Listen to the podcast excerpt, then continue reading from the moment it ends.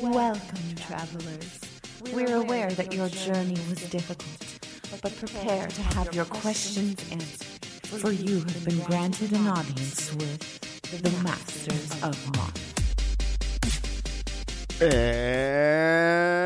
welcome back to the Masters of Modern podcast. I am your host, Alex Kessler, here with my co host, Ben Bateman. What's up, everybody? I'm back. Since I last talked to you guys, I have played 16 matches of Modern using Superior Burning CoCo. 16 games. No, no, it's more than 16 hot. games. 16 matches, guys. I actually went for it this week. I played a lot of Modern. I had a great time, and uh, it was a great PPTQ weekend. But we're back, and we're here to talk to you guys about all the things. Guess who's back? Back again. Oh, you're going here singing Eminem now. Superior Burning CoCo's back. Oh, man. It's got spaghetti on its shirt. Yeah, right? I like that. That was yeah. good. See? See what I did there? There It were layers of memes I and, thought that was pretty clever. late 90s rap music. Speaking of which, have you seen the trailer for that movie Patti Cake$? No. It's like I, I think it looks to be like a girl who's like high school aged, maybe college aged. She's got like the mom in the wheelchair, who's got like the uh, smoking assisted, you know, the tube to help her. Yeah, that- sure. Right, and she's got like two friends. One who looks to be like maybe like a Pakistani guy. I like just watched the trailer. Obviously, like I don't know. I'm just like judging by what I saw. And like a guy with like a bunch of piercings and dreads, and it's like a very like eclectic group. It's like a Juno. and she's like a rapper. Oh, no. And she's gonna be it's it's straight up just like it kind of looks like updated, kind of quirky Eight Mile. Okay. Look up the trailer, guys. You're steak Patti Cake$, it looks kind of charming. It won like awards at Sundance, I think. But Okay. I, but I like watched it and I was like, they realized they're like either making a lot of fun of Eight Mile or this is just remaking Eight Mile with a female lead. I feel like there are so many sports movies out there that all have that generic plot that there is space to have multiple rap movies. Yeah, you're probably right. Especially since there's also at least five different Step Up movies, which, by the way, if you haven't heard, are American treasures. Step Up? the Step Up franchise. Oh yeah. It's it's uh it's equal parts awful and some of the cruelest it's dance scenes ever. Oh, yeah. And so together greatest. All right, that was a detour we don't need to go down. Yeah. Uh go watch Step Up movies, they're great. Uh, uh today we're going to be talking about so you you took this tourna- deck to tournament. We're going to talk about the Pro Tour. Yep. Uh, it was a standard Pro Tour, uh, which is no longer the only kind of Pro Tour. So we'll, we'll briefly touch on it and some of the exciting things and some of the things that meant. Um, there was one other thing. Oh, we're going to talk a little bit about uh, one of the favorite cards from your deck. Break down a little bit why we think it might be underrated. Yep. Um, and that's it. That's what we're talking about today. So uh, before I we get I think we can tease what that card is because people like that card. Fauna Shaman, it's Yeah. the best. We went up to three Fauna Shaman for this weekend, and I was impressed w- with it. So While Ben was Uh, at a tournament, I upgraded all my pop culture uh, sl- slang lingo. He's just been like, yeah, just like reading a dictionary, the urban. The urban, yeah, reading Urban Dictionary. So I'm doing that thing right now, guys, where I feel like I have to sneeze. And I'm So I'm going to break down. I'm, going to break down. We're going to talk about Fauna Shaman, but then you should follow us on Twitter. We are at the MMCast. I am at Kess Wiley. Ben is Sneezy McSneezer. No, he's at uh, Ben Bateman Media. Uh, we also have a Facebook group, and there's cool stuff. And this first month was just getting started, but uh, we learned that analytics stuff exists, and we have a top 10 people that interact on there. So I think what we're going to do is probably start giving passes or, or prizes of some variety to a random person in the top 10 people that interact on the Facebook page. So make sure to check that out. It's uh, the official Ma- Masters of Modern Facebook group. Um, if you want to donate to the Patreon, that's the the other main thing. Uh, you know, we do this podcast every week, and we keep getting it out every week uh, as much as it might kill us. And, and we love doing it we love you guys and we love the support. And if you just go there to donate a dollar five dollars whatever you can afford uh, it's super appreciated. It's how we kind of keep this podcast going on. Uh, lastly make sure to check out our sister podcast the command zone. Uh, i'm going to be guesting on it in a couple weeks. Um, and they do awesome commander content. Uh, we're both at collected.company, which is our website. Um, and it's it's like the it's dot company, so like dot com, but with a P A N Y. So And- collective dot. Last but not least, you guys can get additional content from Alex and I if you go and download Anchor.fm, which is the app that I use to do a show called 10 Minutes of Magic every week. Um, I kind of am feeling like because modern is so where my mind is at, I almost want to start moving that show more and more in the modern direction, and almost make it like the unofficial second outlet for Masters of Modern. A little, a little mini cast. Kind of. I mean, obviously Sure. it's my show that I'm on a lot more than you. so, but I could get you on more because of the cell phone feature. And Mm-hmm. guys, so if you go to the Facebook group or Twitter, you'll hear Alex and I went on like a 10 minute conversation last night about two drop creatures that draw cards in modern, specifically Baleful Strix, and why I think it should be in modern. And uh, we talk about you know ideas for cards that could exist that are close to the power level we want. So go check that out. I think that link is live for another. Just oh, play, just play Elvish Visionary. It's not as good. um, Um, so yeah, so so make sure to check all this content out. Really important. But let's let's get into the episode. Um, uh, let's let's let's let's uh, let's talk about the Pro Tour. I think that's the easiest, quickest piece. Uh, Paulo won. Paulo Vitor Damo da Rosa. How many Pro Tours has he Two. won? He has two. won two. This is his second one. So But that's his- crazy.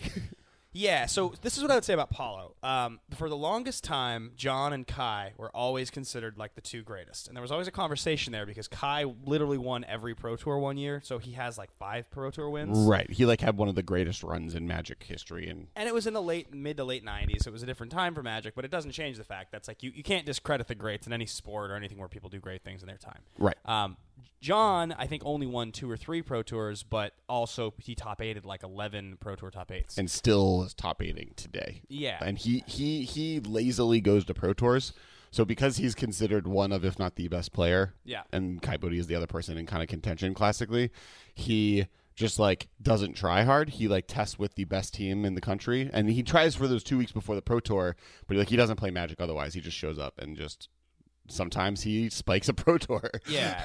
so what's really interesting about this is like uh, this is one of those situations where Magic starts to parallel all of the major major sports, whether you're talking American or you're talking like football, like not American football, uh, That's called soccer. soccer. Well, they call it football over there. Yeah, but we're in a we're in the, Yes. uh, this is the most America moment I have, but we're in America. But what I was going to say was every one of the sort of like legacies of these competitors in their fields, specifically Jon and Kai and Paulo, it's all determined by the same thing. It's number of rings. How many times have you won the title? Because you can have all the records and you can have all the appearances you want, but at the end of the day, if somebody's got five and you've got one, but you have every record, no one cares. They have five. That's what it also. It, Sure. all, it all comes down to that. Well, it's it's it's for it's it's for layman marketing purposes.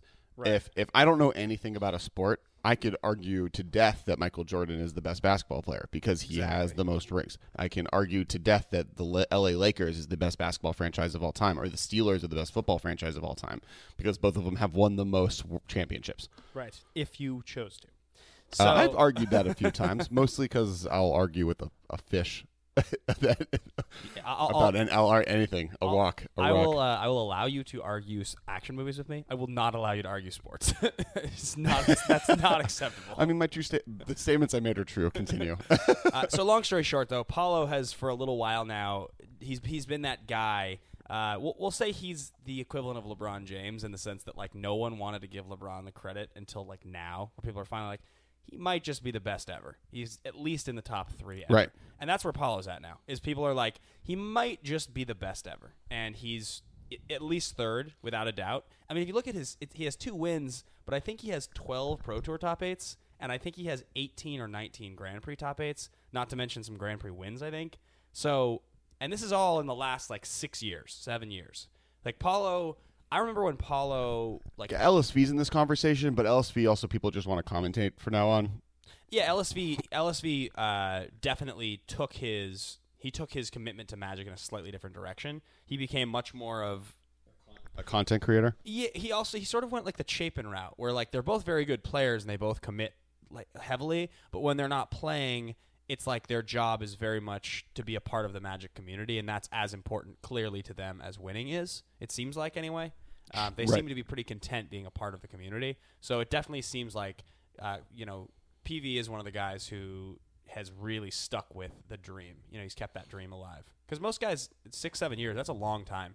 There's not a lot of Magic players. The guys Yeah, that come on, on here, number uh, th- this list on the Gazette Review, which I have no idea what this is from, but Paulo was four after, and then I'm assuming Nassif. Shuhei Nakamura is the in They put Shu at three. two. Kai Budde's at three.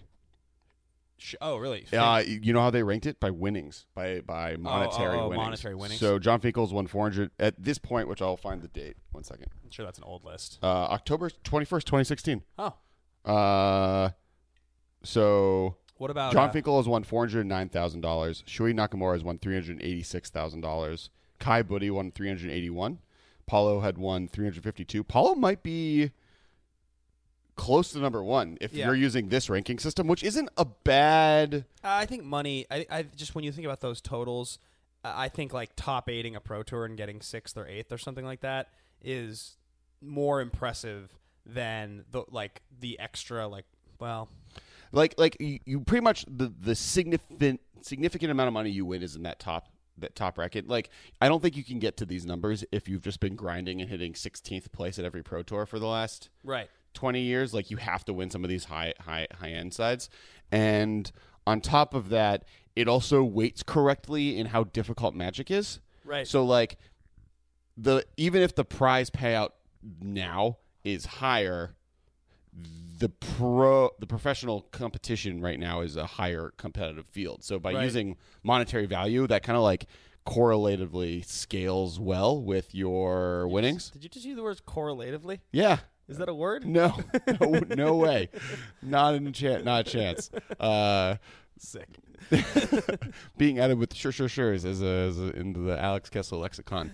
Uh, but just you know, money will go up the more competitive it becomes. So, so the fact that you maybe are like weighted towards more recent means also you've won more in a harder field. Um, I like that ranking system. I think it's fine. I, I don't think that it properly reflects the exact numbers, but I think it gives you a pretty pretty strong ballpark. I think I think I would take that into account more than I would take total wins first, and then maybe that next. it's fair. Um, so that is the big news from over the weekend is that uh, Paulo Vitor. Well, uh, well, the other thing is, is this was a pro tour with five burned or mono red red deck wins decks. yep. Uh, run them up. I'm not going to say that. I'm never going to say that land's name correctly. Rumanap. Ruminap. Rumanap. It's the red. It's the red desert that you can sack a desert to do two damage to each opponent. Um, Let me take a look. it's like the what the deck is called. So Ruminap red. Uh, it um had five decks in the top eight, and then there was a, a, a mono black zombies list, a green black constrictor list, and then one other deck. Um, and this is like people are complaining like, oh look, it's but this is like this is what I want Magic to be. I, I I think my happiest versions of standard formats are when mono red wins the pro tour, but then and it like dominates the pro tour, but then becomes a tier two deck immediately afterwards. Right. Like that's the like when you look at some of the greatest standard formats ever, that's kind of what where they came from, and that's just because that's what mono red does. That's what its job is. That's why mono red is the most successful pro tour deck of all time, um, because it it's very good in a field that no one knows what's going on. Yeah, I mean, it's it's what do you do when you don't know what's up? You play aggressive. That's Right. what people do. And it's like it, it, means the format is complicated enough that the pros couldn't figure it out, so they went with, oh, I'm just going to punish my opponents. Right. And and uh, that's that's I think it's so the moral story maybe is always play really good life gain in your sideboard at a pro tour. yeah, right, right, right. yeah, I mean, I, I've never been somebody who's ever played mono red at an event before. I've never done it. Sure. It's just never been something on my you're radar. not, you're not, you don't believe in that fire, No, but I get it. but But, you I, do feel the burn. but I do understand it. That's look at you correlatively. Um, so yes. Anyway, that's the that's the pro tour news. Uh, as Paulo Paulo won the pro tour. Yeah. Mono red sweet. Yeah. Standard might be a good place. Uh, all right, so next next on our list is Ben giving us A little bit of a breakdown. little breakdown of Superior Berry CoCo. Should we And talk uh, the- Fauna Shaman first, or should we talk about the tournament report first? I think we should talk about PPTQs okay. and how you feel now that you've played in multiple in one week. Yep. Uh, how you feel that system is working?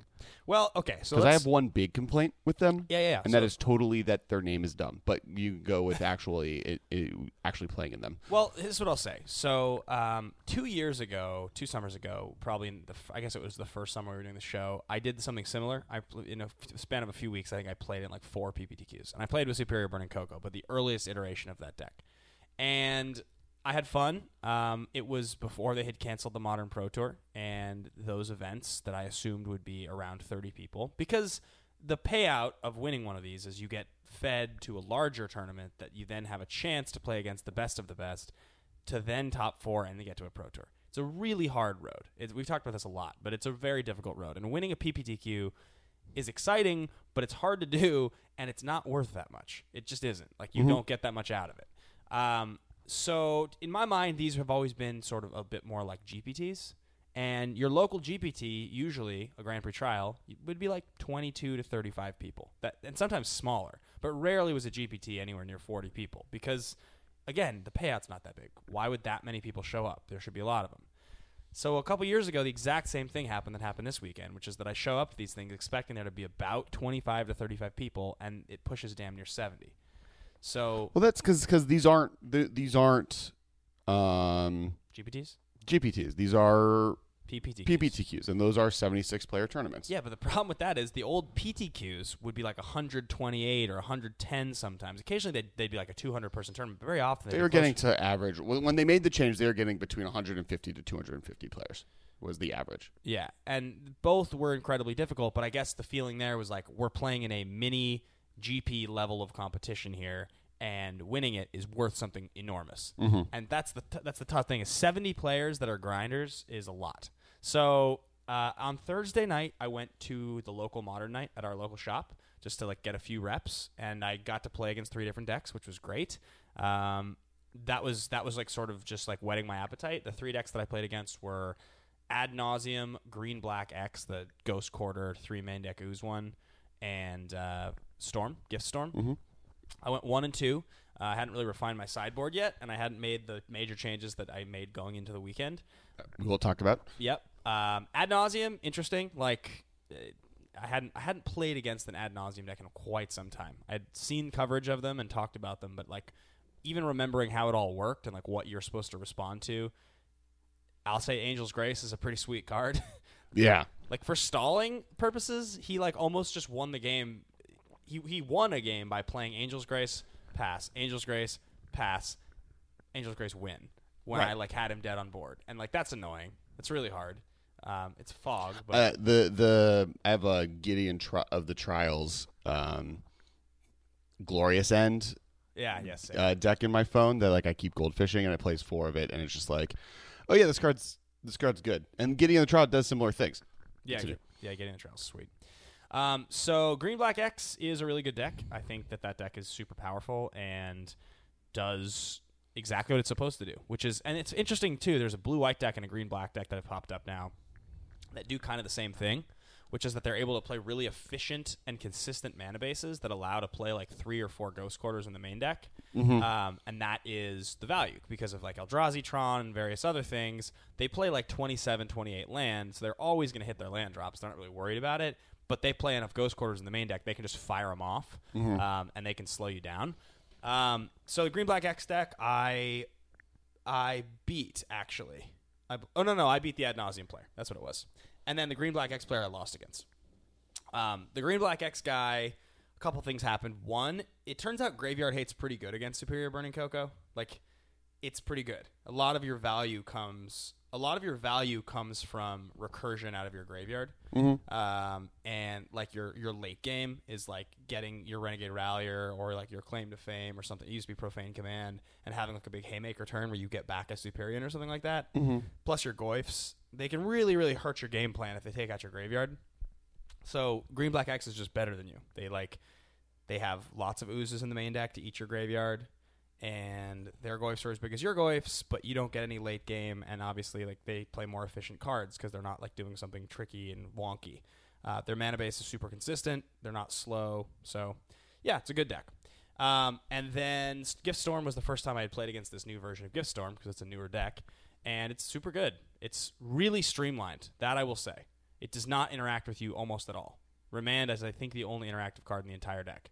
It's not playing any bolts. Right. The the only interaction that Storm generally wants to have are things that stop your interaction. Yes, and re- remands were, are really barely in there for that reason anyway. Yeah, so I mean, ultimately, that deck is is non-interactive, and you just have to have a game plan post board. I mean, I mean, like as we both know, that's how modern is. Half the decks in the format. That's the that's the deal. You, if you have a, a nuke in the sideboard, you're great, and if you don't, you don't. And the The nice, the nice thing about Storm is Storm is weak to graveyard hate. Yep. So that that's like, and I think if it wasn't, Wizards would be taking a little bit more of a banhammer against it and or Dredge because the fact that two of the big interactive decks are all, and I think that's one of the reasons Affinity is doing so well is that like the main format's big bads are weak to graveyard hate. Yep. Where Affinity used to have like share with infect as this like really quickly aggro all on one flyer game plan so like made Right. souls really good in the format or, or or decks that could handle that specific game plan so it was weaker then but now that infect is gone now the only hate against affinity is its weakness to uh, artifact hate Right. and you can only have so many slots between graveyard and artifact hate and the fact that you can have so many decks that graveyard hate is important to you just prioritize that Yep, absolutely. So, so that was like my warm up. Was that tournament? I didn't really get a super strong sense of the format there because I don't think Ad Nauseam is a premier deck right now. Uh, Green Black is definitely a thing, and Storm is. I mean, Storm's kind of tier one right now. People are playing Yeah. a lot of it. Um, but then I went to the next tournament. I made a few changes, nothing drastic to the main deck. Um, I decided to play one Collective Brutality, I think, in the main deck. Or maybe I hadn't even decided to do that yet. I think that was still in no the that was the, that was day two yeah or day three Um, but uh, I, I pretty much took the same list and changed my sideboard around. Okay. Um, and the matchups day one, I played six rounds, were Affinity, uh, Nahiri, like Jeskai Control, Grixis Shadow, Domain Shadow, Eldrazi Tron, and another Affinity deck. I ended up going three and three. okay Um, it was kind of a disappointing day. Uh, the I would describe the matchups. So Affinity twice. I'll start there. It was my first matchup and my last matchup. Something I learned playing Affinity that I was reminded of was a few years ago. I had three or four Stony Silences in the sideboard, even though I play Vial in my deck, Mhm. and I had to bring them in against Affinity. And what I, what I realized is like you need a nuke against Affinity. The only other card that you possibly can play against Affinity that gives you a decent shot at winning, I think, is Lingering Souls. But you have to be a deck that consist- can consistently hit Lingering Souls on the third turn, flash it back, have a game plan. It needs to be in your opener. Like, even Lingering Souls feels good, but not. lingering souls is a card that gives you points against affinity if it's in your main deck because Yes. because you have a card that's really good against them all three games when it's a sideboard plan against affinity it's not like lingering souls is a side plan sideboard plan against infect is good because literally they have to waste pump spells to be able to get through tokens Yep. Otherwise, their creature dies, other than the, the unblockable one.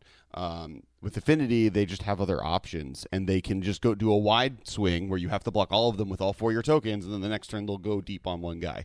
So, like, yeah, no, I, I, Lingering Souls is more like it gives you points in your main deck, not in your sideboard. Even Kataki, which I have one of in my sideboard, which because I play a Fauna Shaman deck, seems like should be a really good card. In day one, I had to mold a five against Affinity and kept a one lander, Scry. My one lander's a fetch land, and I see Kataki on the top of the deck. It was such a slump. Like, yeah, of course I have to keep this card on top, which means I'm going to take a turn off from drawing a land because I can't crack my fetch on turn one because I have to draw this card. So I can't do anything. I'm going to have to just Well, that's take that's more just bad beats. I mean, like, it, it, would you say Kataki, if you were getting it in a normal game, would be good against I played in your deck? Kataki on turn three. It didn't do almost anything. Sure. It- Yeah. Kataki's not actually very good against them. It's fine. It slows them down, but they unless you can sneak a Kataki It's in, good against some specific Affinity hand. It's good against their wide strategy. Yeah, if, Like, if, if they yeah. if they do like the the like ornithopter double memnite mox opal like where they they knock down like you know seven artifacts in the first two turns and they're stranded with like the one opal in their hand or the one uh, plating in their hand or something Mm-hmm. and then you play it like that's where you can win. One, I think like Kataki is good in junk decks where you turn two Kataki, turn three Lingering Souls. Like then Affinity has a lot of problems because now you're kind of getting them on both ends. They they they can't just save one guy because your Affinity tokens will just block it forever, and they can't go wide because they can't afford it. So then you put them in that. That's where you have to put them on a squeeze. But when you're only doing one or the other, I can see where that's problematic. I would still keep the one Kataki in my board because of the Fauna Shaman plan, and Yeah. I think especially uh, if you're if you're like grinding in game two or three against Affinity, and you look at their board state and you have a Fauna Shaman Vial active, and you're barely holding on, and you see the opportunity to like end of turn sneak in Kataki, like you can just win. I feel like you Sure. can you can nuke half their board that way. So that's pretty smart. But uh, in general, I was less impressed. Stony Silence in the end is the card. That's the card you want against Affinity. Period. End of story. Ancient Grudge is good. Stony Silence, when you play it against them, in a lot of cases, it just ends the game. They don't. Right. They almost can't do anything because some people don't realize, but they can't activate their land. They can't use Darksteel Citadel. They can't use Mox Opal, obviously, but they can't tap Darksteel Citadel for mana. Right. Like they're left with basically Inkmoth and Blinkmoth Nexus. And that's it. Right. Well, I I think one of the reasons that Affinity's been doing so well is that neither Grixis, Death Shadow, um, Eldrazi Eldrazi Red Green Scape Shift, none of these decks can play Stony Silence. Like the only deck that can play is Blue White, and I think Blue White is doing really well recently. Like, uh, we keep getting good data that like control is back, uh, and like Blue White is kind of the main forefront of that. There'll be some exciting stuff to talk about in the day twos here. Um, so aside from that, day one, I played against the Domain Shadow deck, the Grixis Shadow deck, Nahiri Control with you know em- Emrakul, like the Jeskai Nahiri Control deck, and uh, finally Eldrazi Tron. Those are all the decks I played day one. What was your easiest matchup, and what was your hardest matchup? um, I felt like Domain Shadow was pretty easy. Okay. Um, it's fast and it's aggressive, but if you have a couple well-timed removal spells, you can you can do pretty well against them. And also for me, because my creatures are pretty big, uh, one removal spell and like a live Mirror Superior or like a live Tarmogoyf or something, just like just getting to the mid game and like not dying to them. Collective Brutality is also pretty insane against them because they play Swift Spear. They play Swift Spear and they play a bunch of pump spells. So your ability to kill a Swift Spear and take a pump spell is like really epic. And even honestly, just playing Brutality to just like just playing Brutality to take a pump spell and maybe like Drain Gain can be enough to pull you out of that because they they're they're kind of more like a zoo deck. Honestly, they're a zoo deck that plays Shadow. So that was pretty interesting. Um, they're just a kind of a, like they're like blitz, but they're kind of vulnerable. Um, Eldrazi Tron's really good. That deck's just very powerful. The one thing I will say is that your creatures in this deck match up well against theirs. Mirror Superior specifically matches up very well against them because they play Endbringer, they play Reality Smasher, they play Thought-Knot Seer, but a 5 6 blocks all of those creatures. Mm-hmm. It just blocks them. And especially if you have one in hand with a vial and they attack a smasher into it, it's like, okay, sweet. Like I just like they don't have that much to, to get rid of you. They do play main deck relic, which is annoying. That's like a super annoying thing they can do. And certainly like Karn is very good. I was able to beat a Karn because I had collected company, so she like played the Karn, killed Superior, and I like companied in ten power, managed to take out Karn, but So uh, against Karn, would it be worth playing? Um, oh, what's it called? The pithing needle creature. Revoker. Revoker. So, what you guys are probably hearing and noticing, and I thought about this a lot. There's quite a few similarities in deck construction and sideboard options between Hate Bears and this deck, because you're both looking to play a lot of two and three drops, And they have to be creatures. and they have to be creatures. You really want them to be creatures so that you can hit them off of a collected company, or you can vial them in, or you can search for them with Fauna Shaman. And that's definitely the way the deck is constructed. Um, And claim the fame gets them back. Like you have a lot of different reasons, and so you want them to be two twos or two drops. Totally. Um, but what I will say is I've never been impressed with Revoker for a lot of the same reasons that like Harsh Mentor sucks or like it's when it's just like a fragile two one and like your your game plan is yeah, to like the benefit of pithing needle is it is like Hard to interact with. indestructible. Where Yeah. like where like eventually you can just kill a two one. like if Stony Silence was a bear, I'm sure I'd play one, but I certainly wouldn't play four over Stony Silence because it's a, it's a it's an enchantment. It's harder to interact with. Sure. Um, Well, but you also would only need one because you can tutor for it. Yes. Um, so, but yeah, that's that. That's like the big the big realization there is that Eldrazi Tron is scary, and certainly, yeah, if they get if they get a nut draw, she turned three Karn like a natural turn three Karn in the game she won against me. They also can play Chalice against you. Um, Chalice needs to be at four. You have yeah, yeah. limited one drops. Uh, and and the sweetest card in their deck is Walking Ballista for sure. Yeah, That's yeah. like super sick. Love the card. Oh my god, the fact that they can turn three Walking Ballista for for As a three, three three. and then if they untap, like you have to you have to kill Walking Ballista. Yeah. Otherwise, it's just like game over. Yeah. you're 'cause just it- done. it's- It becomes a. They just it have goes the- to it goes to it goes to five the next turn if they untap. yeah, they just start to have the ability to like completely machine gun anything on your side of the board. Yeah, it's, yeah. It's just a very good card. So, um, but that matchup was tough. But I definitely was not. I was not as scared of it afterwards. The, the main deck relics are tough for you. You really don't want to see relic. Um, that was pretty much my day one. So after day one, I went home. I adjusted. I talked to you a little bit about things that I wanted to see. Well, and one thing we talked about is is it, you know you came into that day with not enough affinity hate. That's kind of what was Yeah. the decision at the end of it. And Stony Silence is also good against Eldrazi Tron. It's not bad. I, I asked that girl because she was there the next day as well. Okay. I asked her about it, and what she said was, if you can get it down early against them, it's on the play. It's good because it stops their expedition map and it mm-hmm. stops their relic. Right. but, it Um, also, but it also stops um, Walking Ballista. Walking Ballista. So th- so it's good against them in that sense. Now, if you draw one mid game, it's probably not so good. They've probably used a map. At that point, the relic's probably a lot less relevant, Sure. and they probably have already cast a walking ballista or have mana to cast that is like a six six. And that point, it's just a six six, and they don't really care about your stony. But that's also true against Affinity. If you play if you play Stony Silence on turn four, it kind of doesn't matter as much anymore.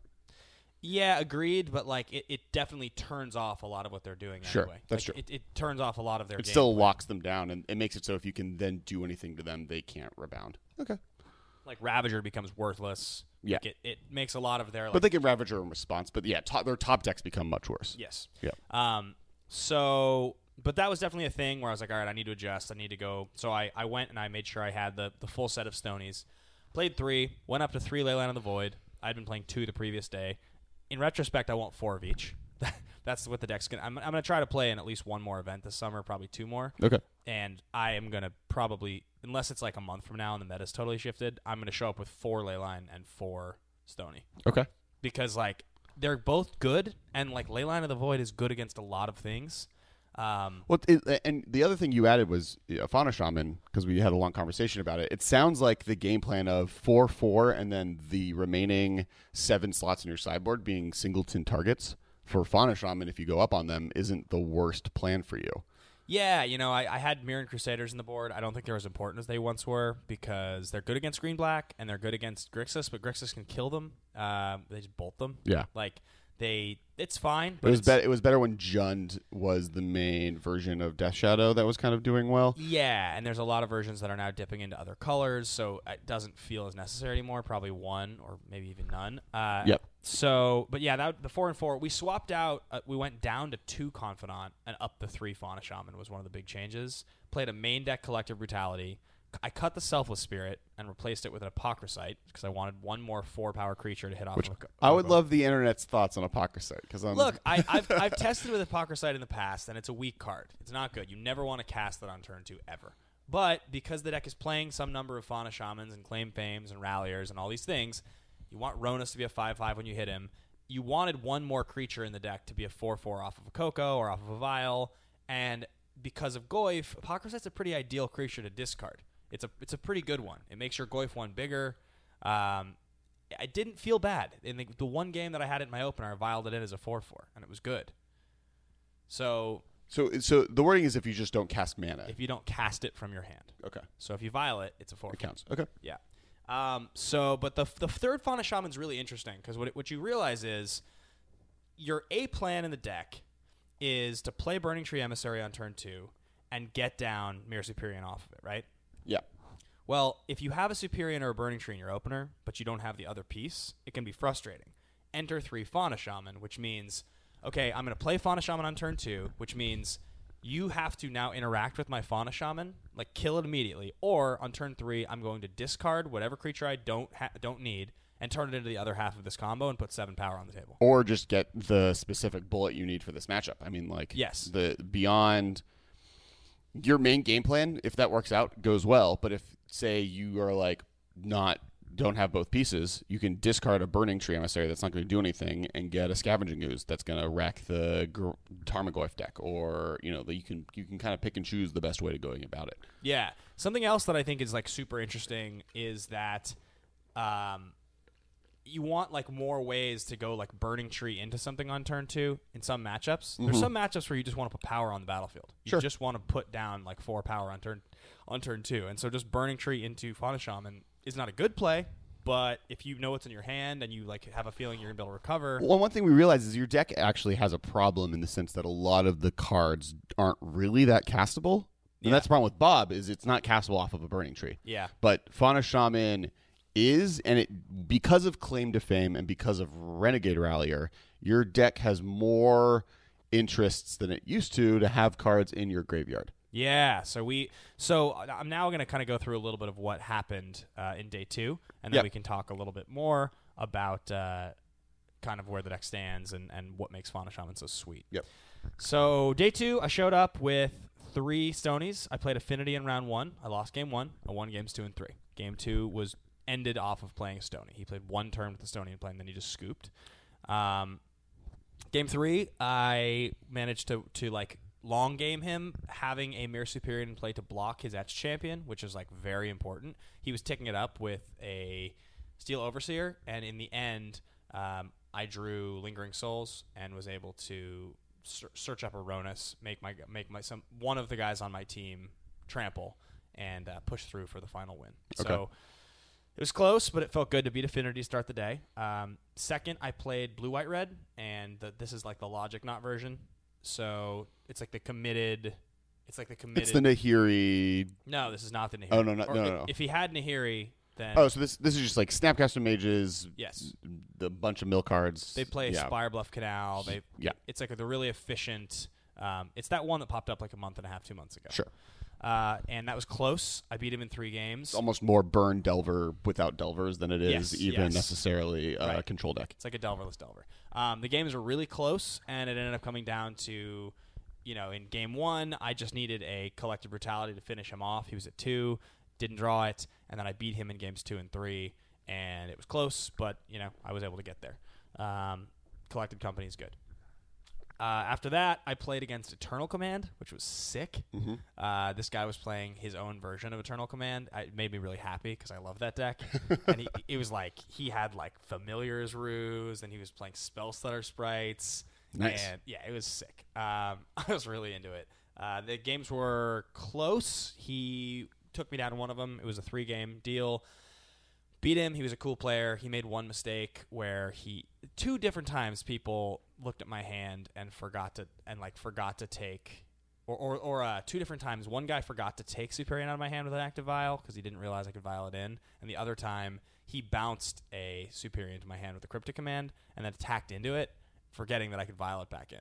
Um, it's one of the sweetest things about playing a bruise that people don't realize it. Yeah, there's like there's there's so many weird lines in this deck that aren't normal ways people will interact with magic that you and that's why you play brews. Yeah. I mean like the the best brews are ones that take advantage of a rule that people or an interaction people aren't expecting. And so they they are going to thoughtseize badly. Yeah, and I will say the the the best card in this whole deck, through and through, no question, is Aether Vial. Yeah.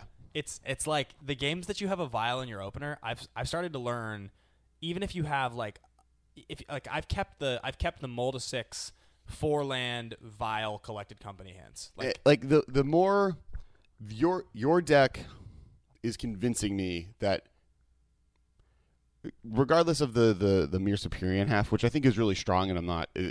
but there's just a good engine in modern right now between aether Vial, collected company fauna shaman and um Renegade. Renegade rallier Yeah. and your deck might be the best version of that and i'm not saying it's not but those four cards together interact and claim to fame sorry and claim to fame Yeah. those five cards interact in a way, and that's you know that's a five color deck uh, with claim to fame. But I think Renegade Rallier and claim to fame could be Right. interchangeable uh, in a way that is very fascinating, and and being able to have the instant speed fauna shaman.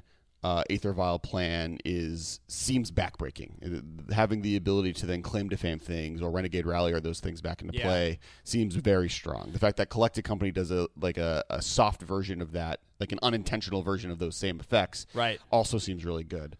It's quite possible that actually there's a version of this deck that this could evolve into that's much less beef heavy and much like A hate bearsy yeah, well, and, strategy. and, and a little more control. Like it, Yeah. like you're you're trying to set up, which I think just turns it into a combo deck because that's like what people play. like like uh, kind of doing what Birthing Pod was doing, like doing a Yeah. Melira combo.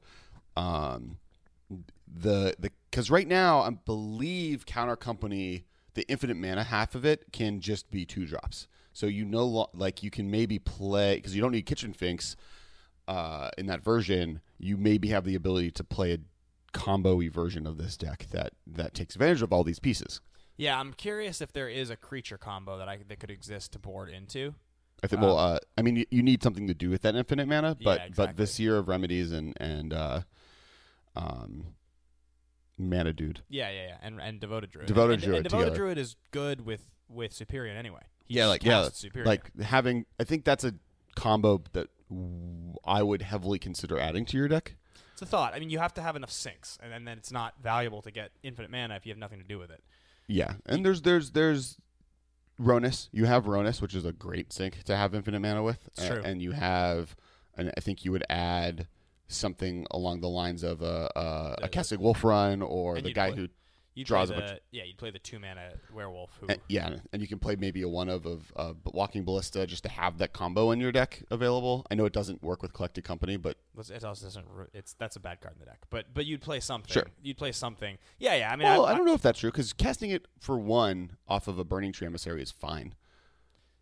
Yeah, it's okay, I- I- but but in any case, so yeah, I'm, I'm with you though. I think it's it's there's a, definitely an interesting thing there. So after Eternal Command, uh, the the rest of the decks that I played, I beat a blue white deck, straight up blue white, like committed blue white control, um, and it was close, but I think I two owed him.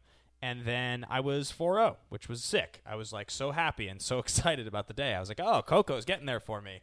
And then I fell off a cliff and I lost 3 matches in a row. And two of them because I had 4 0'd, and the guys that I lost games to, the guy that I lost in the fifth round to just ID'd the last two rounds, so he was in the top eight. So my breakers were exceptionally high. Uh, even after losing, so so the round five match that I lost to Blue White, this is the deck of the weekend as far as I'm concerned. This guy was playing Blue White, Spell Queller, Squadron Hawk, Fleece Mane Lion, Dusk Till Dawn, Reflector Mage. Like he was playing like the sweetest blue white deck. Um, like he had down like Reflector Mage and Spell Queller, and he like Till Dawn and like wrecked all my Superiors and like Goyfs and didn't kill any of his creatures. Dusk for Dawn in Modern is sick. And like if you have the right creature suite to accommodate it, like I was just very impressed. Um, the deck was I, awesome. I realize I'm like very hipster about cards I want to see playing in Magic. The less it's seen play in Modern, the more I'm happy that it's seeing play in Modern. Yeah, yeah, yeah, yeah. Um, so so yeah, that deck is sweet. Um, the last two losses for me were Scape Shift, uh, like you know Titan Shift, and four color Death Shadow. The Titan Shift deck, I made a mistake. I let him get Valakut off of like the that five mana green spell that searches up two lands Okay. and I had Mindcensor with an active vial that I had searched for, and I was thinking for some reason in my mind that I had to save it for the scape shift, not really thinking about the fact that like if I gave him two Valakuts, the game was just over, mm-hmm. and he was confused, and I was just a player. I just was dumb. I, I was thinking scape shift was how the deck won, and not that I just needed to prevent him from getting the spell off and have a chance to draw something. I would have lost anyway, but it, that that was a crappy one. Right. And then four color shadow was like all of the good things you've seen out of Grixis Shadow, but add white for lingering souls and Path to Exile, and it was playing, Okay. and it was playing Lava Mancer. Sure. And and like it was just good, and it had all the answers, and its mana base was super fragile. And if I had had some way to mess up his mana, like I would have been stoked. But he was playing basics. I feel like it, I feel like he was bad, and it was a bad deck. Like he was a good player, and he was a nice guy, but like building that deck is so aggressive to have that many colors and that many non-basics and be playing shadow and actually have basic lands in your deck when you get path just seems crazy to me. That just doesn't seem that doesn't seem like it's possible. It seems like if you get ghost quartered a lot, you just lose. Then again, it's such a high velocity deck. Like I asked him, I was like, "What happens if somebody blood moons you?" He's like, "Well, very often I just like have enough on the battlefield already that it doesn't matter." Yeah. By turn three, you're just you're just good. Yeah, he's like, "I strip their hand, or I have a live lava mancer, or I've played a shadow, or something." Yeah. And yeah, so maybe I'm I'm bad, and he was, but it was annoying to lose basically two win and ends, my fifth and seventh round. It- Sure. it was very deflating, and that was the weekend. So there you have it. A little bitter. Yes, I was annoyed. I really, really, I was like, this is going to be exciting to top eight a seventy person tournament with this like sweet brew that I've been working on for so long, and it didn't happen. But I'm I'm, sorry. Gonna, I'm gonna give it at least one more go this summer. Yeah. Uh, I think you're getting there. I think like you know this is the power of testing. I think you know uh, if Moto was a better platform, Yeah. you would be jamming it a little bit more. Uh, and using that as a testing method because it's a little bit easier to do it there, but because it's has its challenges, it's it's a little bit more difficult to really kind of bite into right now. Because Right. I I wouldn't invest real money into Moto at this point, um, hoping that they'll change it, and maybe I'm just wrong and they never will, and we should just all jump on ship. But um, with that in mind, what would you say the strongest strengths of the deck are, and what are its greatest weaknesses? Um, I would say the strongest strengths of the deck are that it has crazy, crazy catch up with uh, things you can do with Collected Company um, in a way that I think almost no deck in the format has the, the raw power you can get. Right, Collected Company and other decks can just like combo out. I guess is like the only alternative version, but you just get so much beef onto the table that it's basically a combo. Yeah, I mean, you have a couple different reasons that's the case. A, Superion's a five six. You have you have a you have a, an effective fi- fifth through eighth Tarmogoyf, which like every deck would play if they could. Get you're basically like you're playing a, s- a more difficult. You're jumping through similar hoops to Gurmag Angler, and your Gurmag Angler has one more toughness. yes, and you can get your Gurmag Angler on turn two, which they can also do through your own method. Right. Um, but you can also get it. And I would say your method is in the law. Well, no. Okay, it's comparable. Yeah, yeah. So, but it's a five six, which is what makes it so much better. Right. So much better than so many things because it's a five six. Right. Um. So that's very good. Um. I mean, yeah, like the amount of times I got I've gone in Tarmogoyf to six, seven, or higher is like small. Yeah. And like it, but it's been good enough that like I've like regularly played with. Um. Oh, what's the Bitter card? Blossom. Bitter Blossom in the deck because that puts enchantment and tribal into my graveyard, and like, yeah, no, I and like th- that's why you Liliana is so good in the deck. You want planeswalkers, like a good example of like the kind of turn that's so epic in this deck is like okay so you collected company main phase because you have a stranded superior in your hand um, and maybe you have gotten a superior or a goy for something that you've played on turn two that got pushed so this is like a thing that happens you'll go okay instead of instead of end of turn main or instead of end of turn company i'm to main phase company i'm going to hit burning tree emissary and i'm going to hit renegade rallier and it's going to grab a Superior out of my graveyard, and I'm going to use the two mana off this Burning Tree Emissary to cast the Superior in my hand. So now you've gotten five you out went of your from like graveyard, totally boned to five in your hand, and five from 10, your deck. 11, 12, That's 13. 15 power. Yeah, fif- And that's like a thing you can do. 16 power. Uh, three, five, no, 15, 10, 15. 15. And like that's like a thing you can do, and like that's not a crazy thing either. It's like some combination of, of, of wild, weird things you're able to do in the deck that like you can just you can just put just vomit 15 power onto the graveyard for four mana, Sure. and your opponent like looks at you and they're like, my game plan to win or survive is like greatly hindered now. And you're just like, and you're just like Yep. yeah, I'm gonna win now because like you don't you can't answer all of these huge things. I like keep bouncing back with your deck on how like white versus red. Right. Um, White's just the sideboard is just so valuable. right. Well, and that's with Stony Silence. But if you went red, you could you could do like the four ancient grudge plan. Yeah. Um, Yeah, but it's a spell. You like you want it at all but, costs. but but Stony Silence is a true, true. That's true. is not a you want creatures like either one is not a creature. So like that that that that to me. And you can play Shatter Spree. Like there are there are nukes against Affinity in red that are as good as Stony Silence if you really want to go for it, and you have a way to kind of ramp a little bit um, to get to play those. So that's not really what I think you'd be worrying about. But by red, you have consistency with your claim to fames, and you have. There's one other reason I wanted you to go to full red that I'm forgetting now. Some other sweet hate bear or something. Harsh mentor. Harsh mentor. No, not harsh mentor is bad. but yeah, it, it, it oh oh oh oh oh uh, Kessig Wolf Run, or being able to Yeah, play ways to give your and that's kind of what you're doing with Rhonas. But but one of the de- problems your deck currently has is just going over people because the situation you described. But if I have three just blockers, I can get past that. Yeah, it's true. Um, but maybe it's just you just two five sixes, a two two, and a three two are like just good enough to get through. Yeah, I mean, I think that there's definitely directions to take this deck in every color that are interesting. Blue presents some really interesting ones too. Um, obviously, more claim fame, as you just said, in red. Th- I think there's there's lots of arguments. I So so so uh, how was claim fame? claim fame was sick. Um, it was it was. I only played the one. I don't know. Um, you know, it was like like claim fame was very very powerful. Um, I only played one. I like definitely won a game off of the whole claim a burning tree emissary into play, use the red mana to fame that burning tree emissary and attack as a four two haste. Okay. Um, that was totally like out of the blue. That's it's like out of the blue burn stuff that like people don't see coming Sure. and I think it's really I, we talked about it on the show and it worked. Um, the issue with this, and and I, pr- I present this as a as a riddle to uh, to the listeners of this show. Yep.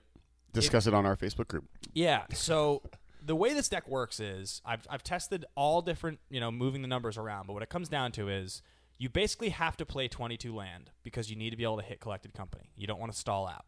21 I've done and it feels worse. 20 feels correct with two Horizon canopies, so you can sack them later.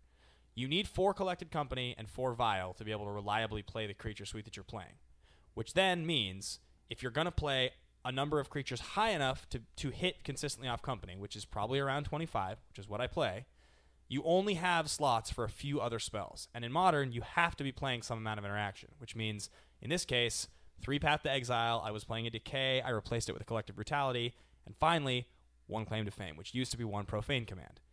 If you, as listeners of the show, think that it's smart to somehow cut down to 21 land, trim your collected companies, Trim play, your creature trim your creature suite if you think that playing 22 or 23 creatures is enough with company you can get a lot more clever with more claim to fames more brutalities more interesting things.